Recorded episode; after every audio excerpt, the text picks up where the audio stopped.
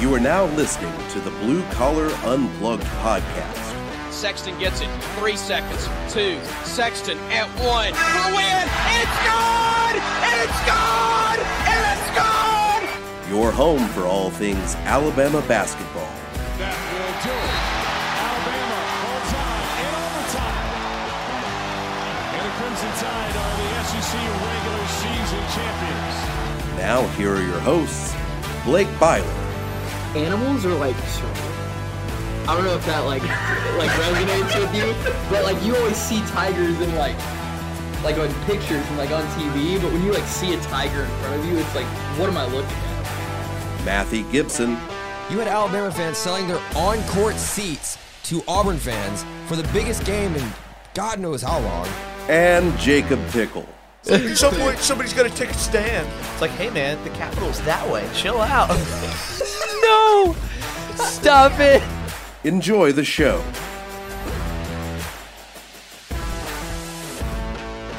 All right, welcome into the Blue Collar Unplugged podcast, season three, episode ten, I believe. Uh, we are back after a, a decently long hiatus. I feel like we've had long hiatus multiple times this, uh, this season, but it's been a kind of a crazy last couple of weeks. I started working full time. Uh, we so I've been gone at like the Rose Bowl, and then like Nick Saban retired. We were gonna have an episode last week, but then that happened. Uh, so we're back. I'm Blake Byler here as always with Matthew Gibson and Jacob Pickle, and we're here to talk about some Alabama basketball. Uh, Alabama has started SEC play four and zero. Uh, they beat Missouri last night. They started SEC play beating Vanderbilt, and they beat South Carolina as well as Mississippi State. We're going to get into all that. We're going to talk about last night's game. We're going to talk about a lot of our thoughts because we really haven't um, gotten to talk about them on here over the past couple of months as Alabama, I think, has improved drastically. Uh, we're also going to talk about a little bit of the future. Big game coming up this weekend as well as midweek next week. So we'll get into all that. But just to start, let's talk about the Missouri game last night. Matthew, I will start with you. Uh, biggest takeaway. Let, us just jump right into it. What what did you take away most from uh, the Missouri game last night? Uh, Rylan Griffen, 21 points. Yeah. I mean, I mean, like Yeah, Rylan's improvement from the beginning of the season to now has been really impressive. Um, I've just been really uh, impressed overall with one, uh, him on the defensive end. He looks a lot better. He's locked in. Uh, and two, just how comfortable he is within the offense now. He, he looks like an entirely different player. His um, he had a couple uh, step back threes there. His, his athleticism is popping off the charts again. Um, that's been my biggest takeaway from last night was just how good Rylan Griffen looks at the moment. Um, he's coming into his own. He's probably at some point could probably find himself back on draft boards if he keeps playing like this. He's he's been fantastic over the last couple weeks.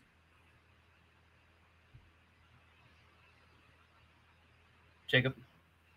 Yeah, I um, I mean, golly, what a what a game last night. I, I think that was uh, it, it was very kind of of the team to play a close one for a good bit of the game to really get the the whole crowd into it and make the crowd realize they can have an impact. Uh, so it was very very kind of the team to do that. But no, I, I thought it was a, a great battle. Um, I, I think Missouri, a, a takeaway that I, I was kind of left with, and it, like you said this as well, was how are they zero and four? Like I, I Yeah, I I'm- I don't know. Like I, their front court is pretty suspect outside of Bates. I mean, like Vanover. Um, He's I not mean, good. He doesn't play that much. like, yeah, he's just not good. Like they, they just have such a weird team um, in the front court. But like their guards are solid. Like Nick Honor's very good. Um, Bates was still solid. Some of the guards. Sean East is really solid too. Like I, I don't know. I, I was just intrigued. So I, I thought that was a, a much like I, I went in disrespecting Missouri and expecting uh, a little bit more of a the gap that we ended up seeing in the end. Uh, but after that, it's like that's a quality quality win at home. Uh, it's just a, a tough opponent that's not going to show up high in the net or any other resume rankings. But I mean, they play hard. Like they that team is hard to beat, um, and they made a lot of shots. Like they, I don't think they missed a field goal until like the under twelve timeout, pretty much. Um, and our guys were ready for the challenge again. I mean, like the the mental toughness from the Purdue, Creighton, Arizona stretch is very real. Like that has been evident. It was evident Saturday at Mississippi State. It was evident yesterday when Um, you just couldn't quite pull away from Missouri. Uh, the, the team just kept on fighting. Um, and two, did it in a large part down the stretch without Mark Sears. Um, I, I know he went off with injury, but I think he's going to be completely fine. Just needed some rest. But even then, it's like Rylan, Wrightsell, and Estrada were cooking, and there was no reason to mess that up. I mean, they were they were playing excellent. Um, and, and you had a Grant and a rotating cast at four uh, between Sam and Dioubate. Uh, so, I mean, I was I was just thoroughly, Jarin, of course, thoroughly impressed with uh, the mental fortitude that it took to, to come away with. It ended up being an 18 point win last night somehow. Yeah, I I agree that I don't really know. Based on what we saw last night, it doesn't feel like Missouri should be 0 and 4 in league play or even eight. They're eight nine overall, and they've lost. I mean, they lost to Jackson State in non-con, but that was their only like bad loss. They lost to Kansas, Seton Hall, and Illinois on a three-game run in December, uh, which all those are pretty decent teams. But then they've started off SEC play with losses to Georgia, Kentucky, South Carolina, and now Alabama, and they just like they have dudes that can get buckets. Like they have they have a good their offensive efficiency number isn't good, but I think they have good offensive players. Um, their defense also not great, and it also wasn't great last year, so that's not necessarily surprising. Um, but the way they played, like they played with a chip on their shoulder last night. I thought Alabama did as well. It became a fairly chippy game, um, but I think that like they, it feels like they should be better than they are, and I agree with what you said about how it like the mental fortitude it took to be able to overcome that and really in a second straight game now. Because you look at on Saturday Alabama went into the hump and beat Mississippi State and that was an incredibly physical game. And I think about a month ago a month and a half ago um, in November those were the kind of games that were giving Alabama problems. I mean, Ohio State was pretty physical. Clemson was incredibly physical in Coleman and was able to beat Alabama. And so I think those the the things that was were Alabama's downfall in some of those games, they're now kind of thriving in, and they're now thriving in some of those moments, and that's thanks in in large part to the schedule that Nate Oats put together that three game run in December against Purdue, Creighton, and Arizona, where they learned a lot about how to play games like that. And I think that has been one of the major reasons that they've started 4 0 in SEC play. Yeah, I, I totally agree. I mean, those types of games where you need a lot of mental strength when you're like, when you're the natural ability and just being a better basketball team doesn't quite cut it. I mean, in, in, years past, those have been like I mean, you can you know the few notable games the last few years where that's come into play. Uh, so seeing that rise up again, back to back games, and uh, even at Vanderbilt, a little I'd say somewhat different because that was more just kind of being silly and making a lot of dumb mistakes. Um, but like those, the schedule provided value, and the sky wasn't falling at six and five or seven and five. Right like everybody wanted it to be, and like half the fans on Twitter wanted it to be. Um, so, shocker, your basketball team is not buried in December. this, this and more. The sky is blue, fire hot at, at 6 p.m. tonight on the news. Um, so I, I mean, you're gonna need that mental strength going into Saturday in in the Food City Center. Is that what it's called now? I knew they changed it the name. It's the Food City Center and not Thompson-Boling Arena, which is an awesome name. They sold out their like historic naming hmm. rights for the Food City. Center. That's really bad. That is, that's pretty tough. Like Auburn changing from Auburn Arena to Neville, like was like weird because Auburn Arena just made too much sense for them. But this is way worse. This is a, this is much worse. Um, another player I want to bring up um, we mentioned Rylan Griffen a little bit, and obviously his potential is sky high, and we've seen his capabilities on the defensive end. Oats has been very uh, forthcoming about how he is the best defensive perimeter defensive player on the team. Um, somebody else that had, I thought, a really good game was Grant Nelson, and I think he's improved a lot over the past uh, two weeks or so.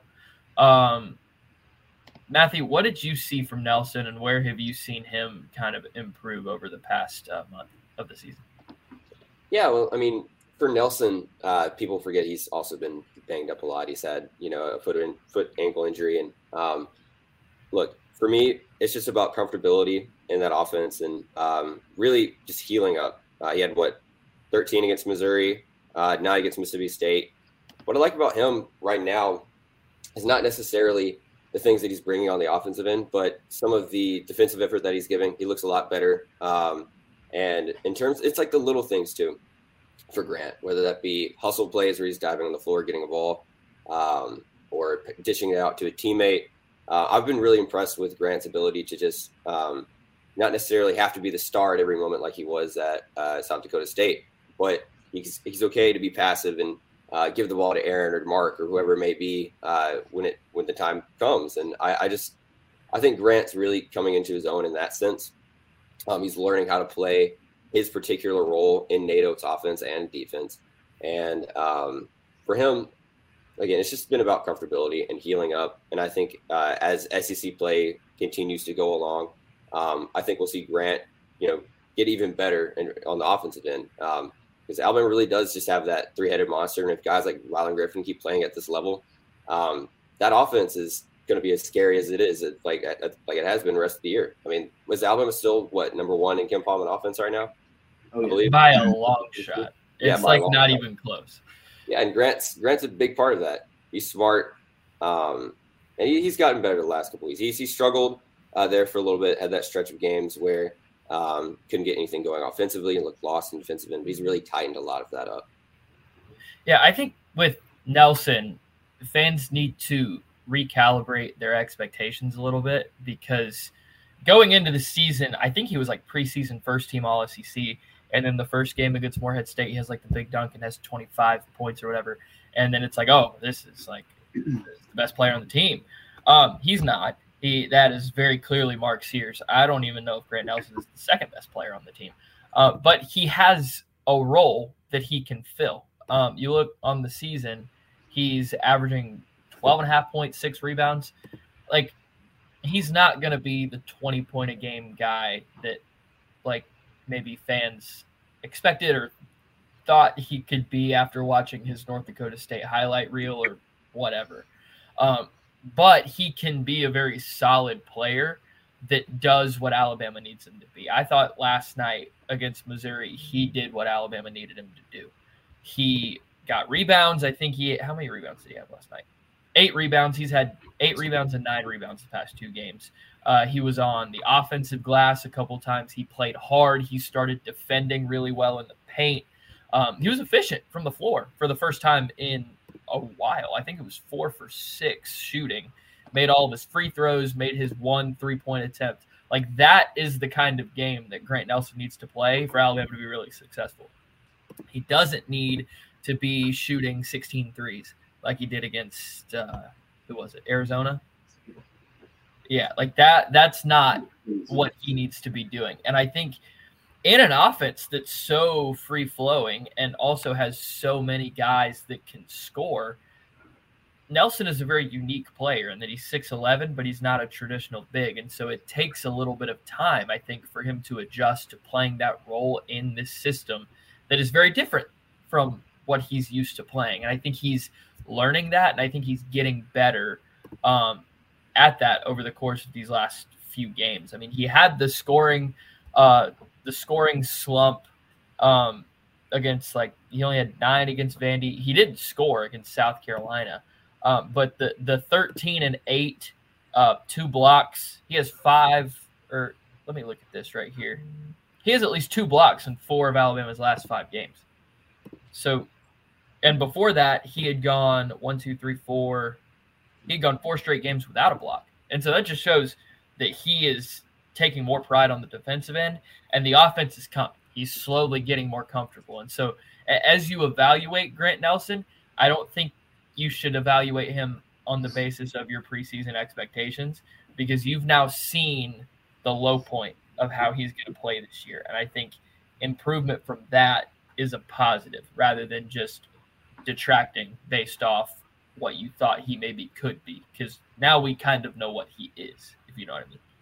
Yeah, no, and I I think for him, some of the expectations were maybe unnecessarily placed upon him. And Oats even talked about it himself, where he said, uh, you know, if we can't get Grant as a first round pick, then it's a colossal failure, whatever that quote was from him. And that's just simply not going to Yeah, be you the can't say stuff like that. But one of the things I've liked at Grant, Grant too is uh, on the offensive end, he's getting rebounds. Alabama as a team is getting offensive boards. We've talked about uh, Muhammad Dioubate a little bit in the past, and uh, against South Carolina, he had what four, I think, offensive boards there uh, versus the, the Gamecocks.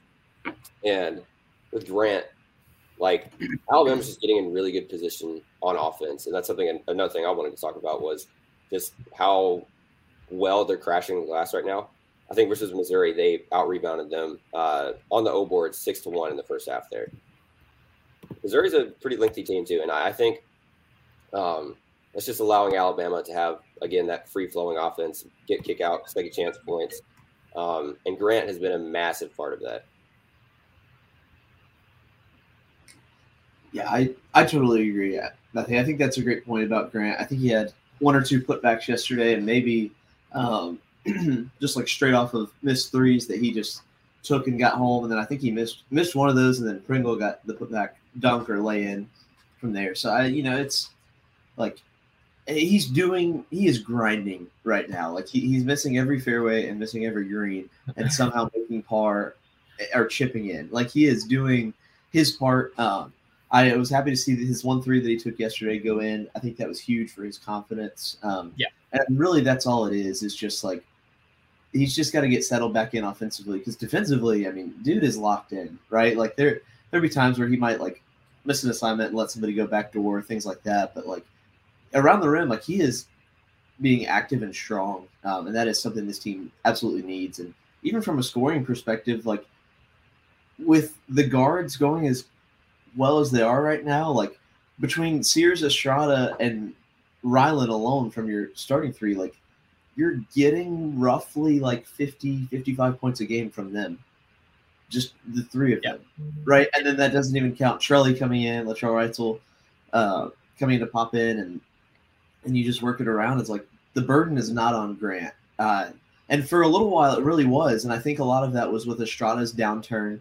Um, and Rylan had a few games where the shots just weren't falling as well for him down that same stretch. So it's kind of like the guards are carrying the scoring load and taking such like so much of the gravity of the defense that Nelson gets open sometimes um, because you have to commit to either leaving Mark Sears, a near 50% three point shooter, open, or Rylan and Estrada, who are both close to 40%, uh, or leaving Nelson open and kind of guarding off him. And teams are choosing to guard off Nelson more and more. So it's kind of a pivot of like, it's really, really hard to guard everybody uh, of those four. And then you throw in Pringle as a lob threat as well, obviously, too. But um, as great as he is, his offensive threat is not the same as Grant Nelson's.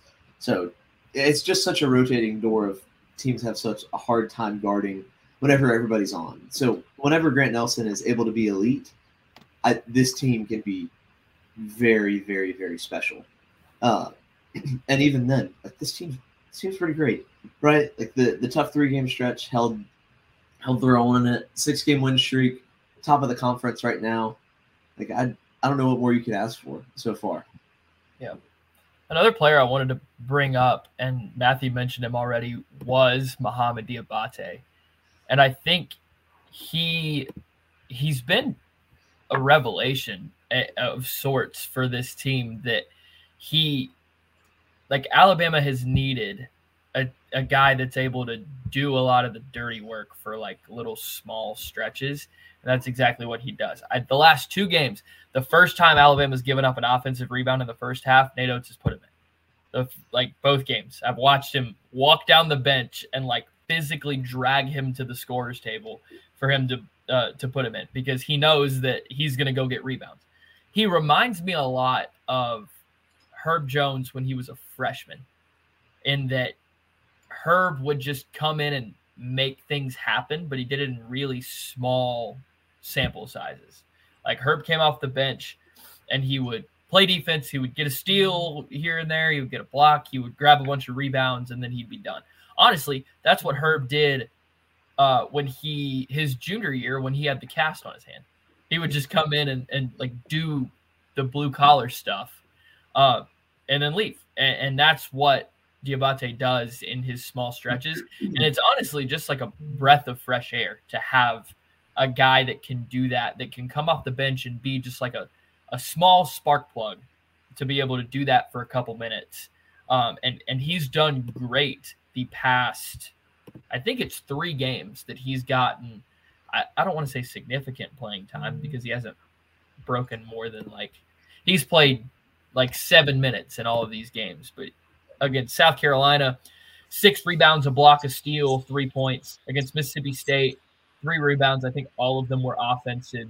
Against Missouri, two rebounds, and assist, a steal. Like he just comes in and does things, and that's the kind like that kind of player is really invaluable when it comes to the makeup of a team and having role players that know how to do their job. Like he's a guy that's going to come in, do his job well. He reminds me a lot of Auburn's Chris Moore. Like that's the exact kind of player um, that he he's a glue guy. He as Mo gets older, he's going to become an even better defender. Um, he'll probably be one of the best defenders on the team by his junior year, to be completely honest, just because of uh, how strong he is, the way he already has a knack for playing on the defensive end, how good of a rebounder he is, and he's undersized too, and that and that just doesn't matter. He just goes up and gets it. He wants the ball more than everybody else on the court, uh, and just having a player like that is incredibly valuable.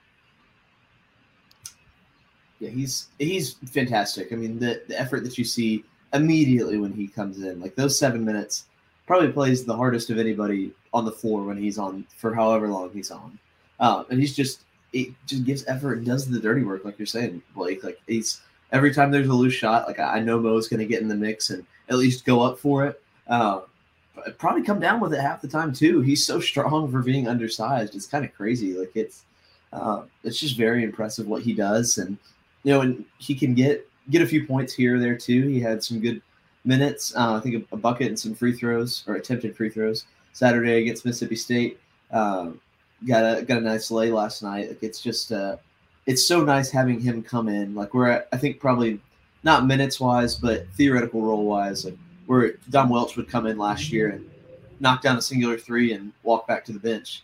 Um, Dioubate comes in, gets gets boards, contributes well on defense, uh, and helps move the ball and just kind of draw some gravity offensively. So it's uh, it's an interesting role and kind of I think more needed this year than another guy to make a singular three is another guy to get those offensive rebounds, um, yeah. get boards, help close out possessions, things like that. And he's doing it, and I think that's it's pretty invaluable to have. I mean, he's through the possessions he has, EvanMiya has him as our second best defender. Oh my god! So Only to Sam Walters, which is well. Are we yeah, yeah. I, it, I guess just quantity wise, possession wise. Uh, yeah, I he needs to run his numbers again. Well, I, I think it's just possession size wise is why why Sam's up there. Um, but yeah, I, so Mo's been valuable regardless. Yeah, no, I, I completely agree, and I think this uh, in general speaks to the general cohesiveness of this team. Is the fact that how much they those guys love Mo. We saw uh, mm-hmm. the South Carolina game when they're giving out the hard hat. We had that video of Nick, uh, Nick Pringle winning it, immediately throwing it on Mo's head, and everybody just storming Mo with um, patting him on the head and um, giving his his applause there. And um, I, I, think that's one of the more impressive things about this particular Alabama team too. Is you can see how much those guys care for each other on the court um, and how much they fight for each other. I mean, it, it's it's pretty unreal. I mean, that, like any sort of like altercation that happens in a game, immediately they're there together. Uh, Oats defends them like hell. Uh, we saw that last night versus Missouri. We uh, did see that last night. The, no call on the technical with him uh, shoving Aidan uh, Shaw out of the way. These guys fight for each other. The culture of this team is about as strong as we've ever seen uh, with it. NATO, it's Alabama coach team, um, and I think that's one of the more impressive things about it is this this group together is so cohesive and they fight for each other and they care about each other, and you can see that so clearly on the court. I think another player that kind of embodies that that I wanted to talk about was Latrell Wrightsell, and I know Jacob mentioned him earlier, but he's when you think about him, he's a fourth year, like he's a senior. Um, he's got another year of eligibility, but he is a senior. Uh, came over from uh, Cal State Fullerton, averaged like 16 a game last year. Like he was the guy on that team. And he's come over to Alabama and embraced a sixth man role where he doesn't start. He comes off the bench, he gives good minutes. Um, but he also is a guy who plays scrappy. He, I see him somehow dive in for like a jump ball behind the play, like the past three games. He just makes it happen. Um, and he he's a great shooter. He's a good offensive player, but he's somebody who has embraced a lesser role and a guy who seems like he loves seeing his teammates succeed and just doing what he can to help the team. I think he's another perfect example of that uh, kind of team first, selfless attitude that you're talking about, Matthew, with the whole team and how they kind of all love each other. Um, Wrightsell is a perfect example of that. And also just the fact that you have a veteran, experienced guard as your sixth man coming off the uh, off the bench, like that is incredibly valuable to a team because uh, he doesn't turn the ball over. He takes care of the ball. He can score it. He can shoot it. He can do a lot. And I think Oats was talking last night in the press conference about how he thinks Alabama has one of the deepest backcourts in the country. And I, I agree with that because Wrightsell honestly could be starting at a lot of power six programs in the country. He's, I mean, he's averaging like around 13 and a half in conference play so far. Uh, just pure points wise, like he, he gives effort defensively on that end. It's just it's so incredible that he can come off the bench just that quickly and have such depth uh, in the backcourt once again. I, I think everybody at first was kind of maybe hesitant on taking a, a transfer from like because Cal State Fullerton's like definitely a level or two below like Ohio where Mark Sears came from, conference wise. Yeah, the like, Big I, West is definitely lower than like the MAC. Like the the MAC yeah. is liable to get another like two or three teams in the tournament. Some years the, the Big West is not. Right. So yeah, how Latrell has been able to translate so well after kind of not an awesome start for him. Um, it just speaks to speaks to how the team has believed in him and trusted him, and the staff has trusted him. I mean the the vibes with this team are so good. Like I, I truly mean it. Like everybody is so excited for each other. Um, as you talked about through there, like seeing everybody celebrate Saturday after the Mississippi State win all together. Like these these guys truly love and care for each other in a way that I, I think like we probably like even with last year, I think there were some kind of notable players on the fringes, maybe a little bit more so. Um, even though like great culture and everything through last year, but this year definitely has such a cohesiveness to it, uh, where everybody leans on each other and needs each other, and we've seen that. And I think Latrell is just such a great, great example of that. And I mean, too, like he's really the third guard right now, uh, as far as pure guard. Travis more of a wing and he was okay with being the fourth guard when Jahvon Quinerly was still going to be. That's right. He did commit when JQ was still supposed to be on this team. That's crazy. It's, I didn't even think about that. And he's that good. Like it's yeah, it's amazing. Like where I, I think maybe somebody like Keyon Menifield, which he he's been decently solid since he's started playing again after the waiver. Um, but certainly would rather have Wrightsell over him. And I think maybe some people are hesitant and thinking Wrightsell might just be a burst of speed uh, that can kind of shift things up when he comes in. But he's like certainly more than that, way more than that, uh, and helped win the game for Alabama Saturday in Starkville. Uh, he's just able to come in and bang a few threes. I mean, he had three last night as well. He's just so so solid uh, and guards really well and fights hard for balls all over the floor. Like I, I, think he his floor dives, like he might close to lead the team in floor dives. He is. He has to lead the team in floor dives. He's on the floor like three times a game. Yeah, well, and he had that stretch Saturday where he had like two steals back to back, um, and I don't think it ended up. I think like a, a layup got smoked, and then uh, a, his he got one he, steal in the backcourt, and the three like rolled in and out. Yes.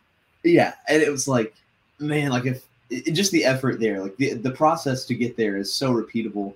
Um, he just pesters guards, the other team's guards. Um, I, I love Latrell. He's just such a such a happy guy on the bench and uh, so positive for everybody. His his grandmother is so sweet. She uh, at, some of the road games, just getting to talk to her, and she's up That's and awesome. always yelling every time the other team goes to shoot a free throw. Um, he's such a great addition um, to have at Alabama, and been so great for the team this year. He's scored double digits in four of his last five games. Um, and that also makes three of four SEC games that he's scored double figures in. So he's affecting the game in a whole lot of ways and has been very valuable to this team. As we keep looking at this team and we kind of look towards the future, Alabama started 4 0. They sit at the top of the SEC currently. I imagine Auburn's going to win, and uh, they're also going to be 4 0 because they're playing Vanderbilt. Um, but you look at the, the the next couple games. You've got a road game against Tennessee, and then you've got Auburn coming to Coleman. Um, possibly the two best teams in the league, back to back games. What are we thinking about them? How how do y'all think uh, these next two games are going to go? Um, and yeah, what are your expectations?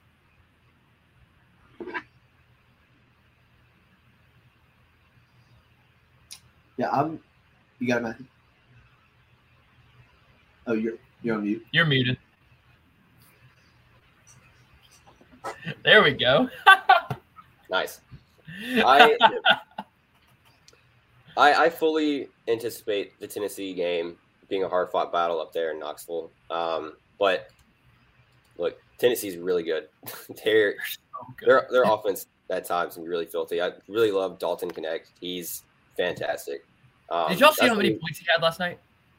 He had what, like 35? Something like 39. that? 39. His last. Sorry, I'll let you. I, I didn't mean to.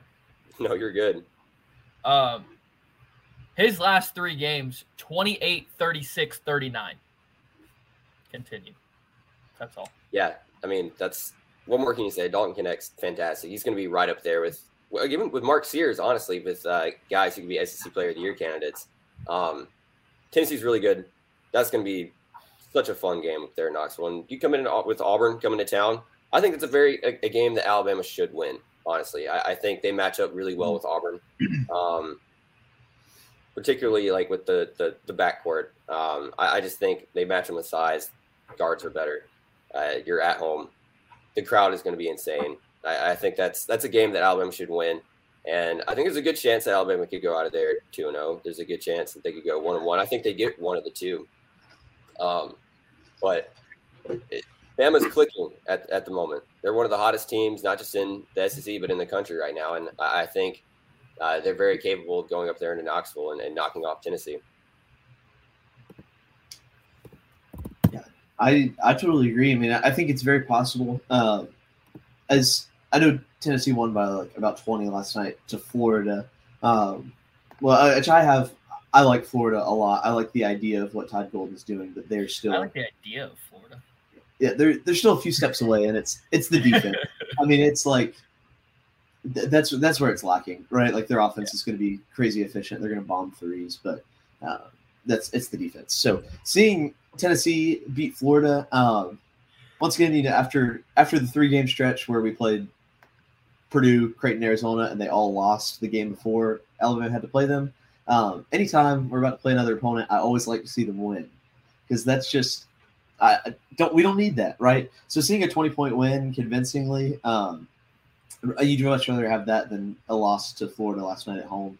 Uh, so I'm, I'm optimistic going into Saturday. I mean, it's with the way that games get refereed up there. Not to not to make it about the rush, but like guys, the the games are called differently in Knoxville. Like they just are. Um, the, the way that Tennessee gets away with defending, we saw it last year. We saw it two years ago, and somehow still beat them there. Or, sorry, three years ago now. Wow. Um, wow. Like yeah. like what was twenty twenty one? Yeah. Yep. I think Tennessee was like top ten, and that was bef- that was like the game that started a big win streak. Yep. Ten in a row after yeah, that. That's right. So I like it's just how the game's gonna get called, right? I, I think this team's ready for that. Uh, I think this team's able to compete with that. I think Tennessee's got some some solid height. Um, that it's going to be you're gonna have to handle it, right? Like you're gonna have to go in there um, and hold your own defensively. They don't have the most efficient offense in the world, really at all. Uh, but they are gonna like they're gonna get there, right? Like they um, they're a solid team that it's going to be a absolute battle. Uh, in Knoxville, I'm optimistic about a win. I mean, I, I think we'll be six to seven point underdogs if I had to guess, uh, which it feels fair just because of the way that home court advantage works there, right? Uh, but I mean, if you somehow come away with that, and then you're five and 0, seven game win streak, I mean, that would be huge, right? Like you- you're two games up on Tennessee, you can go beat Auburn and get the game ahead of them. Like that would be absolutely massive. I mean, that would completely change uh, the national outlook on this team. Not that that matters because they're not paying attention, right? Uh, but that would completely change kind of the, the general view. If everybody hasn't woken up to Tide hoops already, that would happen. And then you go uh, next Wednesday, and which I think the crowd will be incredible for the IBOB. Yeah. I mean, it, it was great. Obviously, with students, extra students being able to be let in last night. I think we had somewhere in the the, the lower three thousands of students, which is the most students in a game, obviously, probably since the snow day in the 80s or whenever it was. Um, but you, you have a lot of students coming in. I, I think just with the, the changes in the fan base, probably going to have Coach DeBoer there again, which would keep the, the old Tide Pride members from, from selling those tickets. Uh, They want to see Coach. they want to is okay. Hey, what, whatever works, right? Whatever works and gets people there and um, keeps them in. So I, I feel I feel pretty good about the IBOB next week. I mean, Auburn's a very very good team. Um, uh, they uh, their non-conference strength of schedule ended up really not being what it, they thought it was going to be. Um, lost to App State on the road, like a fine loss. Nothing like clearly they've worked beyond that. Um, I mean, they're they're a solid team. Going into Bud Walton Arena and winning by 30 is pretty pretty nuts.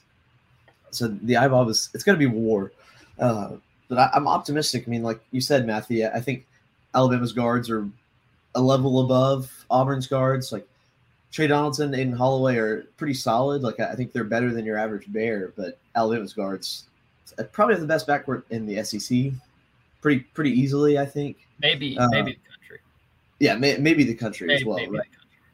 like as far as depth and scoring impact. So I, I think that's a game. I think it's a game you have to win next Wednesday.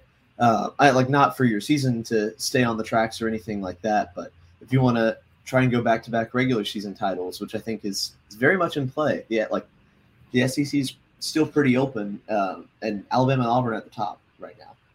So that that's a game that would be massive, massive, massive to win. Uh, and I, I think it's I think it's very feasible. I think it can happen 100. percent So two and zero is not. Uh, I don't think it's out of the question. Uh, obviously, going to Knoxville is tough, but um, I don't think there's a, a better time if you're an Alabama fan that you would want to be playing these next two teams than off of this streak that you're on right now.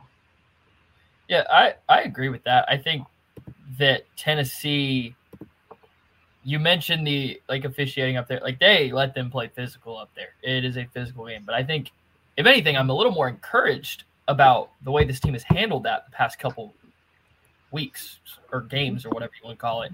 The last couple games moving into this game, I think they're much more prepared maybe than they have been in some of these other um, especially last season about like when they when they went into Knoxville. I think they were riding high on a bunch of blowouts and hadn't really dealt with a lot of physical close games going into Knoxville last season. Um, so I think they're prepared. Uh, I think Dalton Knecht is a problem, and if they didn't have Dalton Knecht, I would actually feel pretty confident about Alabama winning because their offense outside of Knecht is what's the word for it? Questionable. What'd you say? They're nebbish. Yes. They're, they're Maybe- nebbish. They're Yeah. So Knecht averages 18 and a half. Jonas Aidoo averages 11 and a half. I didn't even know he averaged that much. I think he's fine, but I don't think he's someone that like Wagi can't handle or Yeah. Nelson for that matter. Um, Zeigler 10, Josiah Jordan James 10 a game. Ves- Vescovi's only scoring seven a game this year after back to back first team All SEC years. Um, so that's a little interesting. But like they've got guys, but I like Alabama's like I, as far as personnel, I think the teams match up decently well. The question is who's going to guard Knecht. I think it's Rylan Griffen to start, and I think if he can't, Dioubate. I think you you give him a run at it because he's more physical than Rylan is. Um, and while I think Rylan's a good defender, Knecht is six six, so he's big, so you can't put like Trelly on him or anything like that. I think you go with a bigger body like Dioubate and, and see what he can do. Um, if Alabama can limit Knecht and handle some of the physicality, they have a good chance of winning. Or this team's offense is stupid and they could just like bomb threes like they did three years ago um, and, and come away with a win that way. Um, there there is a path to victory in Knoxville this weekend. I'm not counting on it necessarily. I think Tennessee probably wins a hard fought close game just because of how hard it is to play up there. It's a Saturday. It's going to be packed with like 16, 18,000 people, however many that giant building holds. Um, so it's going to be hard. Um, and it's really hard to win up there. I think 2021 is the only time Alabama's won up there in seemingly a decade, something like that, right? And that was against no crowd, too. It was against a COVID crowd. Um, that that's a place that Alabama really, really struggles to win. Um, and rightfully so. They're they're a good team and they have a great crowd up there. And so I'm not counting. I'm not I don't I'm not picking Alabama to win the game, but I think with the way that they've handled physicality lately, if Mark Sears is healthy enough to be himself, Alabama has a chance. Yeah. Yeah, I mean, I, I also completely agree. I, I think a lot of it is going to come down to those to those guard matchups. Um, and we've talked about it. This it's Knoxville. This is this would be the game that Vescovi would pop off for 15, 20 points. Um, it, it's going to be really dependent on how Mark Sears is able to guard, maybe Zakai Zeigler, or how Aaron Estrada is able to guard. Um, gosh, uh, either uh, Vescovi or whoever whoever it may be. I just I they've got to strap in on the, the defensive end there, and I think um, Tennessee is really efficient on offense, and like you mentioned, and um, it's all going to be about Knecht. You've got to be able to key in on Knecht and make other guys like Josiah Jordan James uh, beat you there on offense. And if you can do that, you're going to have a great chance to win that game because I, I, fully anticipate Alabama's offense, um, you know, to, to come in uh, clicking as they have been. And uh, on a, again, on the defensive end, Alabama's playing at a very high level, and I don't see that just suddenly stopping uh, just because they take a road trip to Knoxville. Again, you do have to factor in some of the refs and things like that it, but it's always a physical game there. And if, if it's going to be a physical game, that's going to be a day where Dioubate and uh, guys like uh, Stevenson or Pringle can be a little more uh, aggressive in how they defend guys, and that bodes Alabama's strengths a little bit. And if you can do that, I I think Bama's got a great chance to come in and, and knock off Tennessee on the road. And if you can knock off Tennessee and knock off Auburn, you're right there back in the national picture with the top 15 ranking, like so easily. Um, and Alabama, I, I, do think they enjoy having that underdog role, but uh, at this point, you've established yourself as the premier team in the SEC outside of maybe Kentucky the last couple years, and even then, you're winning the SEC at this level. And Bama is the team to beat in the SEC right now. I I think getting back into that that status of okay, we're Alabama, we're gonna kick your butt kind of thing is going to be a, a a big encouragement for that team. And I, I think with a win versus Tennessee would really just lock in Alabama as okay, this is a top three team in the SEC right now. And I think um, Bama is liable to really go on a tear here in SEC play if they can knock off Tennessee. Yeah, if Alabama wins these next two games, they're like undoubtedly the team to beat in the conference, the favorite to win the conference, all of that. Um, KenPom projects a three point Tennessee win. Um, gives Alabama a 37% chance at victory. Uh, really quick before we wrap up, let's get everybody's picks for the game. I am picking Tennessee in a close one, um, but let's go to uh, Matthew. Let's go back to you. Yeah, I'll give Alabama the upset. I'll go uh, wow. 82 to 74. Nice. 82 eight point win. That uh, that that would be that alternate spread. Like my goodness. Jacob, I love you're gonna pick Alabama, aren't you?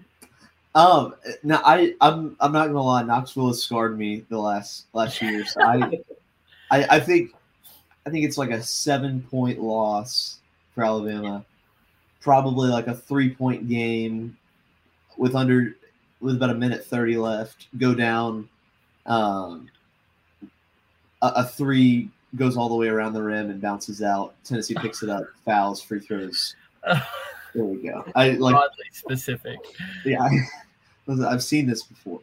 Um, so yeah, I, I think I think probably lose Saturday, but I think that makes next Wednesday an even bigger, more likely win against Auburn. All right, there are picks. I think we're going to be back with another episode after Tennessee uh, to preview the IBOB, which is uh, one of the best rivalries in college basketball, and we will get more into that in the next episode and talk about whatever it is that we end up seeing from this Tennessee game. Uh, anything else you want to add before we wrap it up? Uh, oh, minor fun stat nugget uh, of the of the guys averaging above uh, 16 a game, or we'll, we'll say above 17 a game. Everyone but Wade Taylor is shooting above 36 percent. Wade Taylor is shooting 28 percent from the field and averaging 19 and a half points a game. That is Well, he That is shot absurd. 32 shots last night. yeah, that is absurd shot chucking. Like, wow. You got to respect that. the. You got, You got to you gotta respect respect that. That's real hoop. I mean, that is that is real hoop. yeah, that that's something else. Um, but that after that fun stat nugget, that's gonna wrap up um, our episode today. Um, once again, we'll be back early next week is the plan. Um, but thank you all for watching, and we'll uh, catch you guys in the next one.